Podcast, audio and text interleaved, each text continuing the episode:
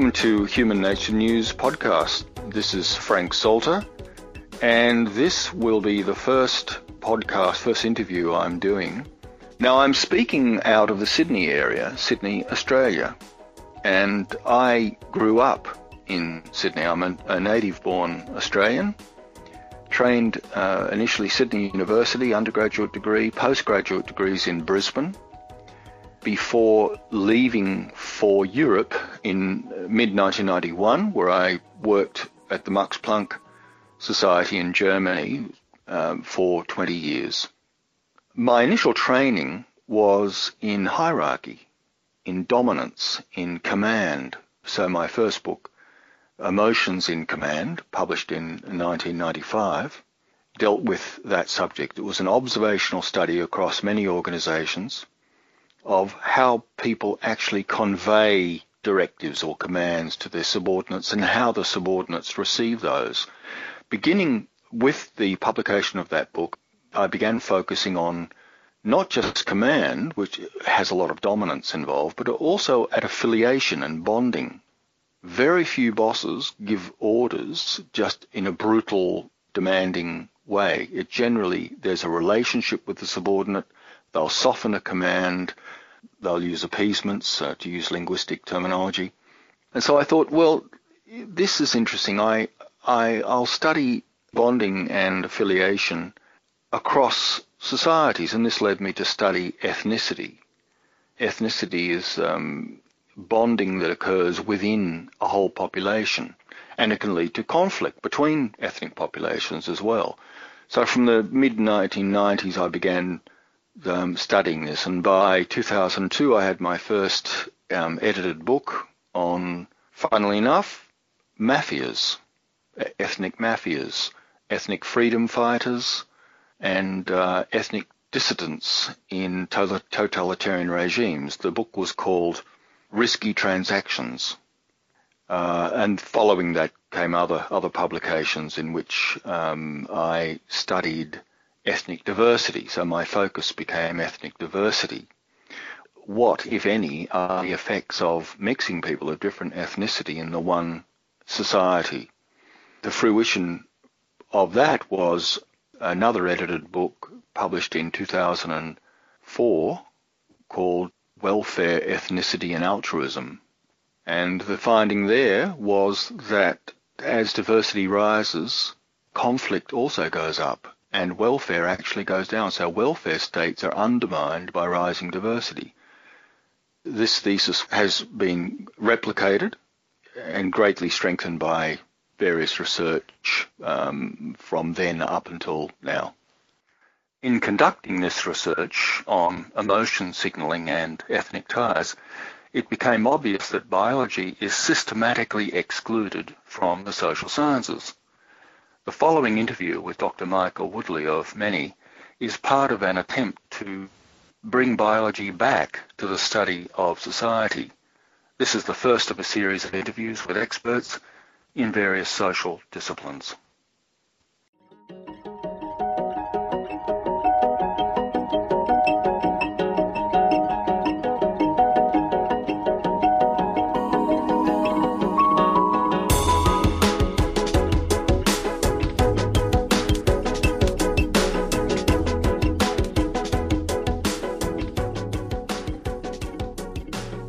On the program today is Dr. Michael Woodley of Menie, a behavioral ecologist who's done important work in, in human psychology, various psychological characteristics from an evolutionary perspective, which sets him apart from a great number of, uh, of, of, psychologists that have been operating what for the last, I suppose, 50 years. Um, longer, except like a bit longer. Yeah, oh yeah. Welcome to the program. Thank you for having uh, me, Dr. Salter. You're welcome. You've published important work on the intelligence of Victorians in comparison with the intelligence of modern Westerners, modern people, so people of Britain. So the, my first question is, they didn't do IQ tests back in Victorian times. IQ tests were developed in the 20th century. Can you explain how you how you measure intelligence of Victorians? Well, it's interesting you should say that, Frank. The first IQ test was developed in 1904, so it came very close to being Victorian by virtue of the fact that uh, Queen Victoria died in 1901. But you're right, there were no what we'd consider pencil and paper or psychometric type IQ tests back in the 19th century. There's a very clever man, however, called Francis Galton, or Sir Francis Galton actually, as he was knighted in 1909, who believed that quickness of mind was a literal truism, by which I mean when people are described as quick, it's a colloquialism for being intelligent. He believed that that was not a trivial connection. He thought that the idea of quickness of mind could be measured in terms of quickness of reactions. And that mm. the overall quickness of reactions would indicate uh, the quality of one's mind, its efficiency, the quickness with which it can solve problems. So Galton set about the Herculean labor of being able to measure reaction times using uh, very, very simple and crude, but believe it or not, really rather, um, really rather high precision instruments, which were able to measure down to about a hundredth of a millisecond. And these instruments could measure how fast you responded to a visual stimulus, like a, a bit of light shining off of a mirror, or the sound of a bell going off and you would arrest a pendulum as it swung, or you'd arrest a rod as it dropped, and the time between the release of the weight or the release of the pendulum and the point at which you arrested its movement would translate into a, a distance which could be used to calculate speed. Like I said, with an accuracy of about 100 milliseconds. Now, it turns out that these reaction time tests conform to Galton's expectations. They do, in fact, correlate with more conventional measures of IQ. And what's more is they correlate with them uh, at the genetic level. They seem to share genes in common with each other. So we have a way of measuring mental ability. Although it's not a pencil and paper way of measuring it, it's a physiological way of measuring it, which gives us an index variable we can actually use to create a benchmark estimate of the intelligence of these historical populations. Mm-hmm. Now, that's an amazingly um, accurate uh, measure for the 19th century. Well, um, it's it's accurate uh, in as much as uh, well, it's more precise than it is accurate. We actually know how accurate Galton's measurements were. They they weren't very accurate.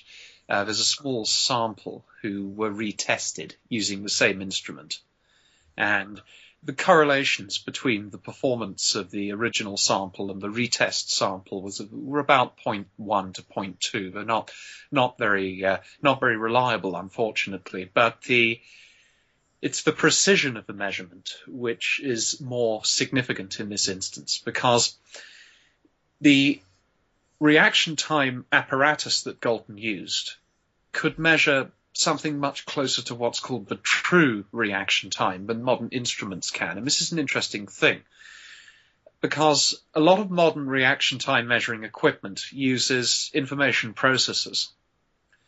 And information processors, people have only just started to realize this, can add literally hundreds of milliseconds onto your average response time, thus inflating the apparent latency or slowness of your reaction time considerably. Galton's instruments used a simple arrangement of levers, a kind of mechanical uh, transmission system. And this allows instantaneous communication of the force of depressing a key or button to whatever mechanism is responsible for actually arresting the swing of the pendulum or stopping the weight from descending, which can give you the distance, which can give you the reaction time. So a lot of the difference between modern populations and the Victorians in terms of the apparent slowing of their reaction times actually has nothing to do at all with the uh, relative intelligence levels of the two populations. Instead, it has it has everything to do with the fact that these various um, sources of latency, the, these uh, these lagging sources, these software lags, etc., hardware lags in these newfangled modern bits of equipment, artificially inflate the performance. Mm-hmm. Right. Now, what is the correlation um, between uh, reaction speed and and IQ? Varies from sample to sample and from uh, measure to measure. Generally, more complicated measures of reaction times. So ones where you have to make choices. You have to discriminate between stimuli or conditions. Um, things like the odd man out test or or four choice reaction time. The more complex the task, the better it correlates with IQ. Right. But right. the more simple tasks, they do still correlate with IQ, and the correlation in an ideal sample for something like a visual reaction time, simple reaction time, that's a measure of the speed of your reaction to a visual stimulus like a light coming on or turning off or something. Uh, the correlation with IQ is typically in the 0.3 to 0.4 region, which is respectable. That means about 10 to 15% of the variance in IQ performance is due to differences in elementary processing speed of the most elementary variety, literally just quickness. Now, so far you've you've uh, described the the the methodology and the theoretical basis of it. But th- but that's not what you're known for. This, this your finding about uh, Victorian intelligence has made this big splash, hasn't it? It's, it's attracted to considerable attention. Could you tell us about that core finding? Yeah, certainly. Well, as I mentioned earlier, a lot of the difference in apparent reaction time speed, a lot of the apparent slowing that's gone on in recent decades relative to these Victorian samples, is due largely to a method variance stemming from the fact that the instruments have all sorts of lags built into them, processing lags, uh, variable foreperiod lags, uh, button clicking lags, all sorts of things. Um, but it turns out once you've quantified those sources of lag, which you can do, and you correct the studies for these sources of lag, you still get an apparent slowing of reaction times, which amounts to about 20 to 40 milliseconds over the course of a century, based on various factors such as which studies you choose to include and the sort of corrections you make to the data. But you get somewhere in the region of 20 to 40 milliseconds. And that's not insubstantial. In terms of an IQ change, that would translate into an IQ loss of somewhere in the region of one to one and a half IQ points lost per decade. Per decade? This is, yeah, per decade, given that this is over the course of a century. So the reality is, yeah, you, what's left over once you've made all the corrections and cleaned the data essentially is still quite an appreciable slowing of reaction times. And in terms of the change in IQ that this may entail, it's it's not not trivial. It's about a point, roughly about a point, point and a half a decade. Now that's that's interesting. Now the have you do you have a century long map of Victorian IQ, say from 1800 to 1900, or now you have it from Galton's work would have been 1880, I suppose. Well, the Galton work was was conducted between the 1880s and the 1890s. Uh, there were one or two other studies conducted around that time period. One by Thompson. It's actually one of the first female psychologists in the world. And she was based at the University of Chicago and she she conducted studies on students which found similar values to those reported by Galton. We're talking about reaction time speeds of on the order of 200 milliseconds or less, compared to a modern uh, method variance or inflation corrected mean of around um, 220 to 230 milliseconds. So, right. So, so the loss has been from, say, roughly 1880, or at least the measured loss has been in, from in terms of reaction times, yeah, the, the oldest the oldest data set we have that's really any good is Galton's, simply because right. of its size and representativeness of its sample. It's it's huge. It had thousands and thousands of participants.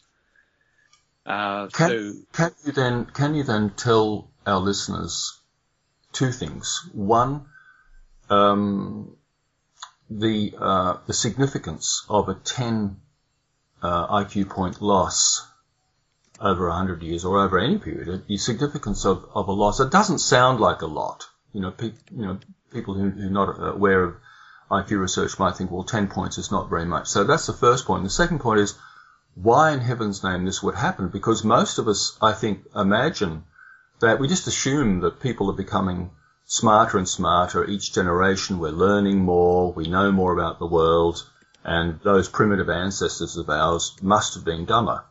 So could we begin with, with 10, that number 10? Is it, is that a big number? Yes, it is. And to give you of a comparison, the, uh,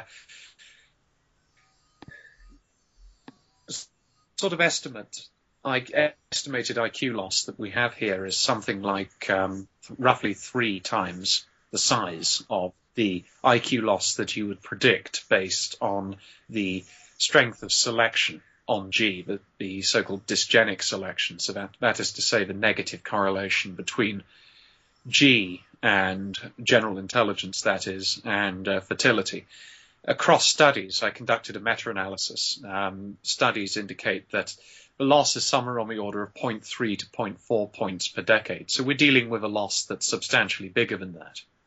It's the mm-hmm. three three times bigger than that actually. Mm-hmm. So this is really quite astonishing. And in terms of what it what it implies, if it's real, if it's not uh, due to some measurement artifact that I haven't taken into consideration, and of course that is a possibility.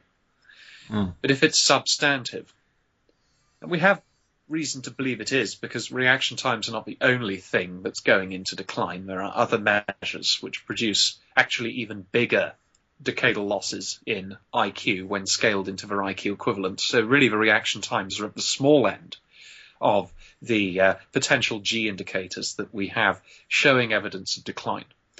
But assuming that it's real, assuming that assuming that, it's that, real, a loss of a loss of ten points a century could hmm. very easily account for the observation that per capita rates of eminent individuals and the sort of macro innovations that they are responsible for producing. So that is to say, the frequency, the prevalence of these individuals and their macro innovations as a function of uh, weighted based on the size of the population those trends have been consistently negative really since the middle to late 19th century. And it seems reasonable to believe that one cause of this may, and we have some, we have some, we have some evidence for linking these things. So it's not, it's not so speculative anymore. We actually now have some, uh, some evidence directly connecting the two things. But it seems reasonable to believe that this rather precipitous decline in our capacity to produce macro or big idea innovations and our capacity to produce individuals at the sort of level of eminence of someone like Einstein and Darwin, the decline in this capacity might be directly linked to this really rather uh, large uh, decrease in general intelligence over the last In other century. words, in other words, the danger is that we're losing our geniuses. Well, we are losing our geniuses. This is this is not even disputable. Dean Keith Simonton actually wrote an article in Nature about two years ago called "After Einstein, Genius is Extinct." Now he he explicitly distanced himself from the idea that this could be linked in some way to declining intelligence. He cites the Flynn effect as a kind of uh, a counter to that that notion. But the reality is the Flynn effect is is is concentrated not on the G factor of intelligence. It, it, the Flynn effect is concentrated on these test specificities, these narrow and less her- heritable and more trainable skills and competencies. Uh, when you when you actually look at things which track the underlying G, the underlying general intelligence, so things which measure the uh, speed of neural nerve conduction velocity, or th- or tests which measure the efficiency of working memory, like digits backwards. This is another example of a test which has shown over the last 80 years a consistent pattern of decrease in terms of uh, uh, levels, population levels of, of, of, ability in working memory. Mm. or you use measures of cognitive ability which um, which draw on multiple different aspects of ability, such as uh, the people's knowledge and ability to use, knowledge of and ability to use hard to learn items of vocabulary. And items mm. of hmm. vocabulary are, are, particularly good measures of intelligence.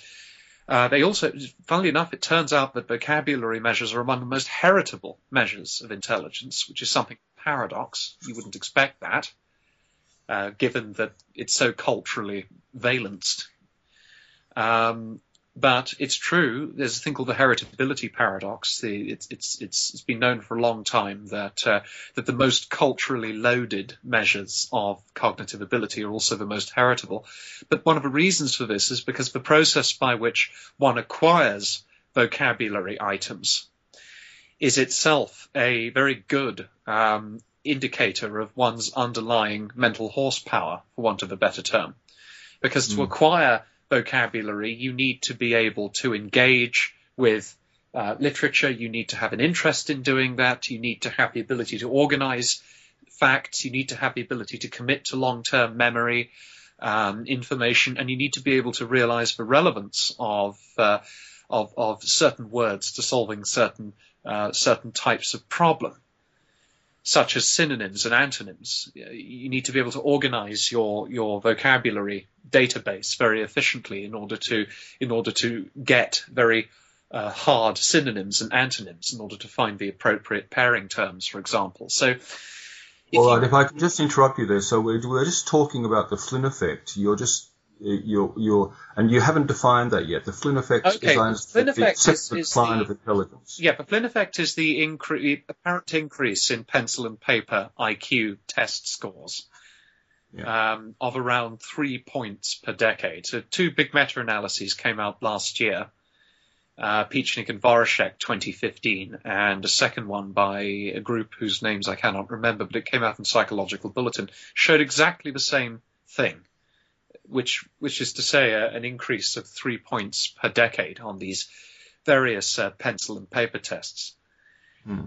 Now, the Flynn effect is interesting because um, people who believed in the 1930s that dysgenic fertility should be reducing IQ, they actually set about trying to observe it by returning to um, cohorts from the same area who were at the same age 30 years later. So they measured people in the 30s and they measured people in the 50s at the same age and in the same location. And what they found was actually IQ had gone up when their models predicted that it should be going down due to directional selection. Mm-hmm. Now, this was actually called Cattell's paradox because the uh, because of course Cattell couldn't explain why IQ should be going up when there was apparent uh, fertility favouring those with lower ability in this in, in, in, these these regions over this period of time. And for a long time, it was actually sort of forgotten. Um, it, it, nobody really paid it much heed. It, it wasn't it wasn't something that people were particularly interested in until the 1980s when James Flynn showed that the effect was really very general. You could get it in multiple different countries, and you, you got it over multiple spans of years. In the US, for example, there were two papers published in the 1980s, one in 84 and one in 87, both of which I believe were published in Psychological Bulletin, in which he showed just how enormous the effect was and how general it was in terms of the numbers of countries in which the effect had been observed. And it's because of this that Murray and Herrnstein in the bell curve actually named the effect after him. They named it the Flynn effect, which is what we have called it ever since, really in honor of the fact that he brought he brought this effect to uh, everyone's attention. But one of the reasons I've gotten a little bit of trouble, Frank, is because my own work seems to suggest that there is a nexus or a constellation of cognitive ability measures which defy the Flynn effect.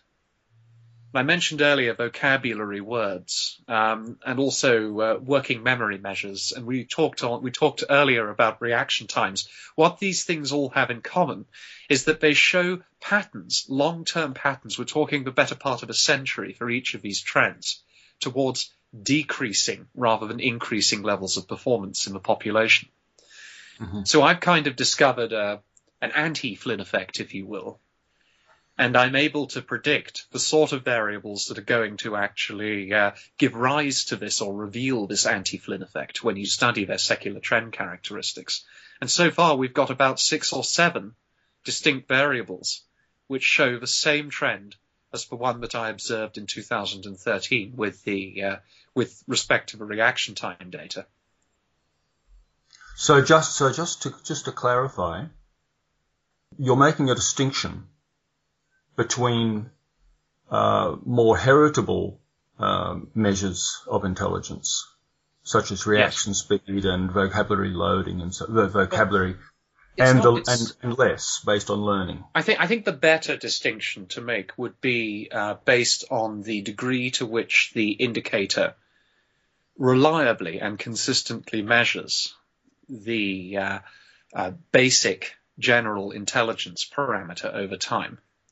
Because this is something that many pencil and paper IQ tests are actually really bad at doing. Even things like the Ravens tests, which are alleged to be highly G-loaded, although recent work by Gilles Gignac seems to suggest that that's simply not the case, but we've suspected that all along. But a lot of people, including Art Jensen, argued fervently that things like the Ravens were the most culture fair, the most, these are fluid intelligence tests that basically have you solve a kind of wallpaper like mosaic pattern with a missing space. And you have to fill in the missing space with the matching pattern from a range of, and everybody says these are so culture fair and these are so wonderful and, and, and, they should be very highly heritable and they should be highly G-loaded. Turns out that's not the case.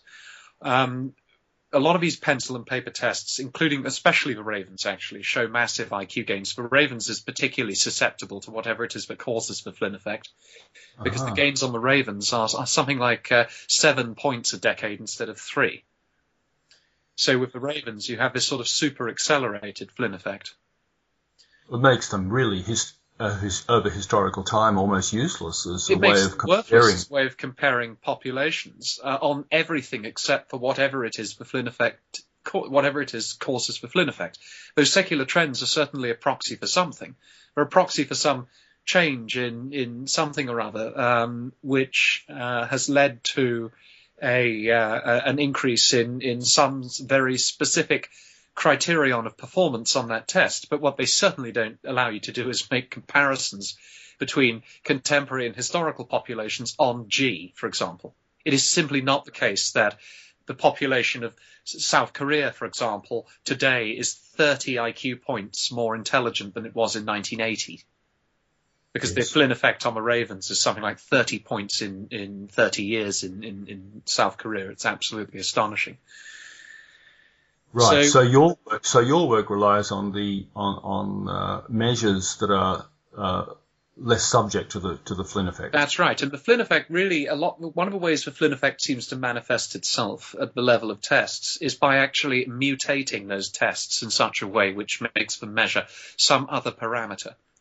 So, for example, whatever it is the Flynn effect measures, to, whatever it is a Ravens test measures today, is actually not the same parameter as that which it measured in, uh, in say, 1980. I mean, sure, there, there are individual differences. Today, there were individual differences in performance back then. Um, but there's clearly some, there's clearly something which has changed between now and then in terms of how these populations approach taking the test, in terms of some specific sort of abstract heuristics that they've picked up from education that allow them to sort of game the test essentially. You know, familiarity with the use of rules and solving tests, um, which they can generalize abstractly into solving the Ravens. You know, some some some performance criterion has changed. Now, not everybody is is equally, uh, you know, not everybody is equally uh, um, uh, has, is equally capable of assimilating those heuristics, which is why you still get individual differences. Mm. Uh, so you still have variation today. You have variation historically. It's just even the worst performers today perform perform about ab- average for people historically on a test like the Ravens. Uh, mm-hmm. So everybody's been leveled up, but um, but it hasn't gotten rid of the gaps. It hasn't closed the, the performance gaps between individuals. There's still individual variation. There's still individual differences. So what I all right. Look, I just before you go on, um, the Flynn effect is being used by uh, some um, psychologists and commentators to poo-poo the whole notion of individual differences, the whole notion of the reality of of significant um, uh, performance differences between people of, of, different intelligence. The argument goes something like, well, uh, if the Flynn effect can can can result in three or seven IQ point gain per decade, then a low IQ population could be a high IQ population within 50 years.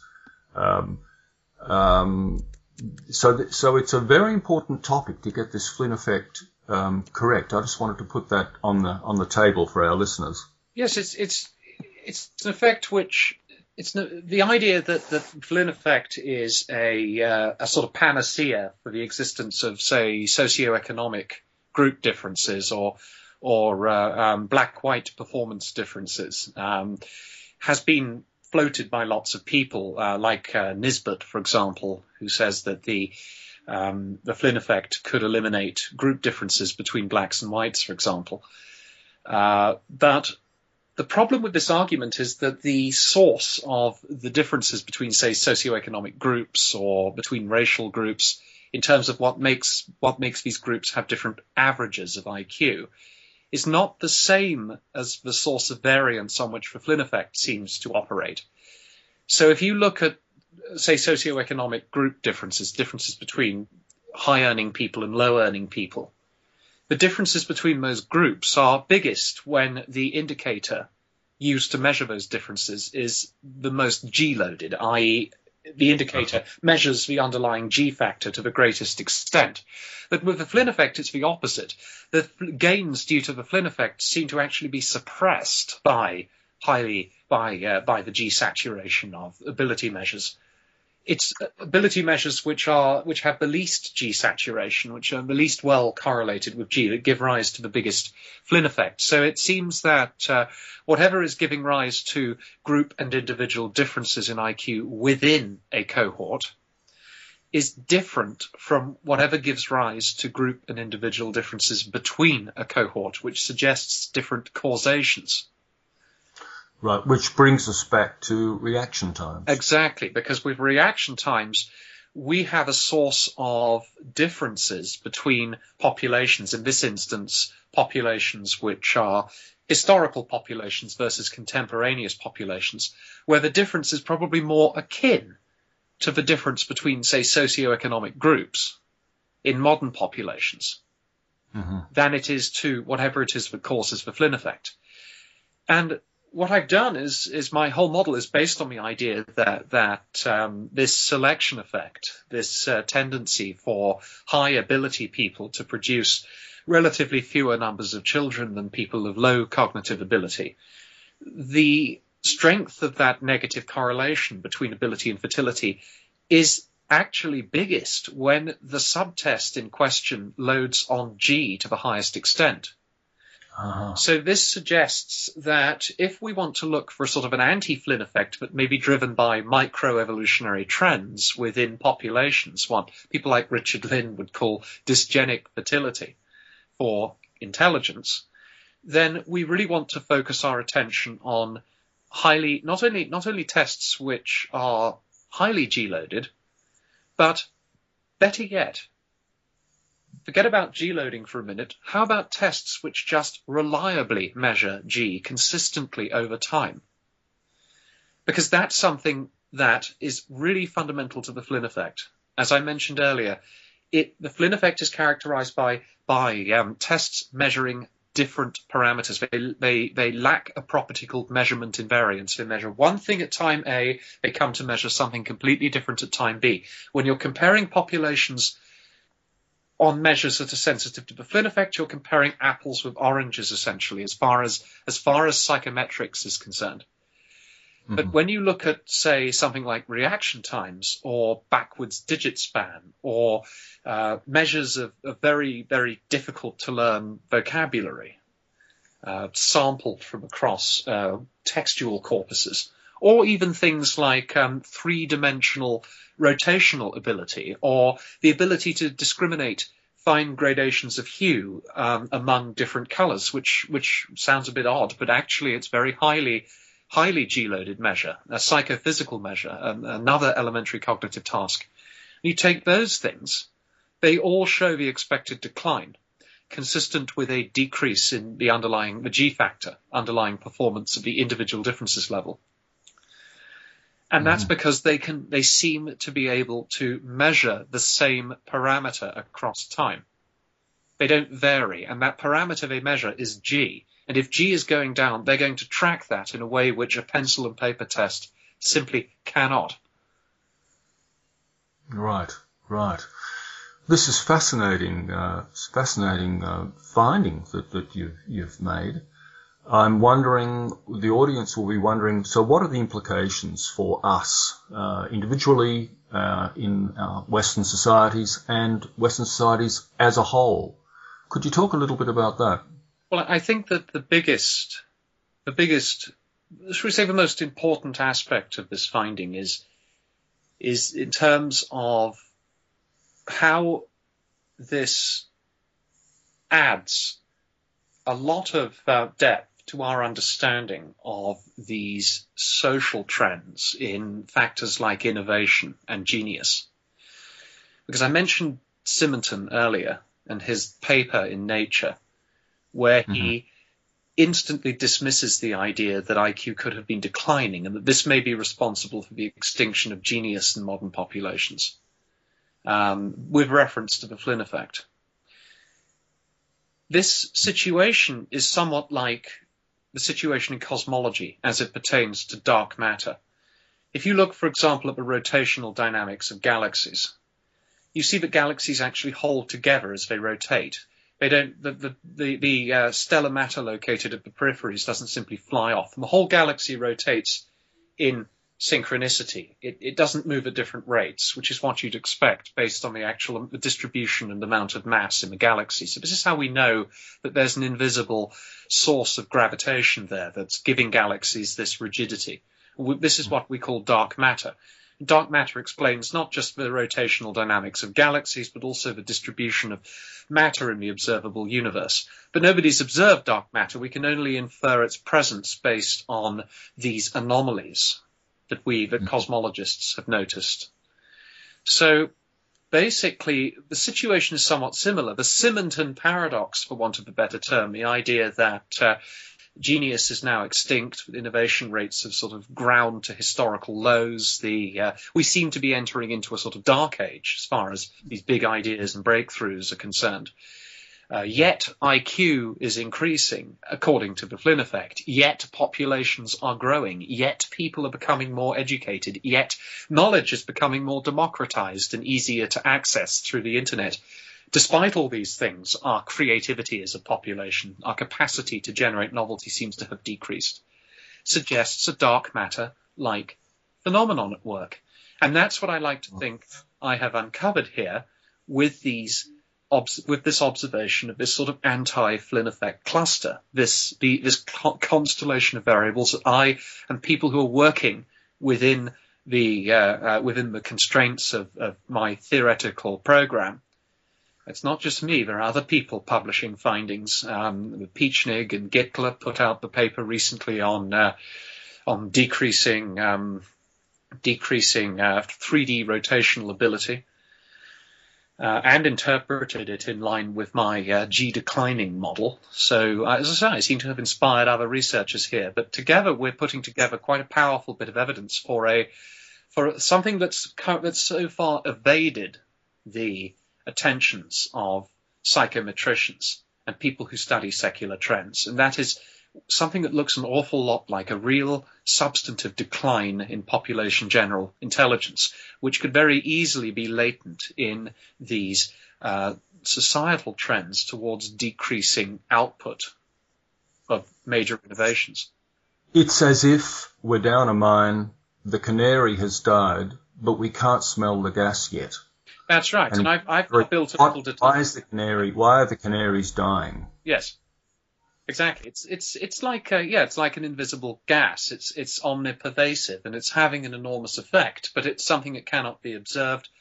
Um, it's very difficult to something that can well, it can be observed. It can be observed based by its effects and also directly. Um, but pre- people didn't have the theoretical framework at their disposal to uh, infer the existence of these um, anti-Flynn effects on these these sort of consistent measures of G, which these measures which are consistently measuring the same underlying parameters across time, whether it's processing speed, working memory, or long-term memory in the case of uh, vocabulary items. Um, you know, it, it, it, it's it's it's simply that people did not have the theoretical tools at their disposal to be able to split the phenomenological atom of these effects. Mm. And this is quite critical because we, we, were kind of led down a dark alley um, by uh, thinking in the mid 90s, which originated with Richard Lynn. And I'm, I'm not accusing him of doing anything nefarious. I'm simply saying that he, his solution to Cattell's paradox, the, that is to say, the existence on the one hand of negative correlations between IQ and fertility, and the apparent increase in IQ over time, was to simply say that, well, what's happening is nutrition and education, mostly nutrition in, in Lynn's case, um, is boosting IQ. It's improving the quality of the phenotypes. And what this is doing is it's masking the underlying genetic deterioration. It's, un, it's masking the underlying uh, genetic changes that you predict based on selection. So he called the uh, John, um, uh, yeah, John Llewellyn, very eminent, uh, very eminent psychologist um, he coined the phrase rising tides lift leaky boats. So this idea that the rising tide is like the Flynn effect. Um, and the leaky boats are the uh, basically the dysgenic effects, and the Flynn effects are much bigger than the dysgenic effects. As we mentioned earlier, the dysgenic effect is estimated to shave off something like a third of an IQ point per decade. The Flynn effect is uh, ten times bigger than that. Yes. So yes. That's a, a, nice metaphor. Now, listen, we Michael, we are coming to the end of our of this session. You've raised a number of issues that should be taken up in future future sessions. Um, if we could just pause here or stop here, actually, Certainly. I'd like to thank you very much, Dr. Dr. Michael Woodley of Menie, Menie uh, for a fascinating talk. Um, we I, I, can see this going on and on for hours. Uh, it's a fascinating set of set of topics. In the future, I would like to be discussing some of these um, theoretical developments to which you refer, um, um, affecting uh, human cognition and genes and environment and so on. This is the basis. Uh, this is a basis for for understanding um, uh, intelligence in, in populations over time. But it, but if we can just take a take a halt now. Thank you very much for your participation, and um, let's continue another time. I'd love to. Thank you very much, Frank. All the best. Thank you very much. Take care.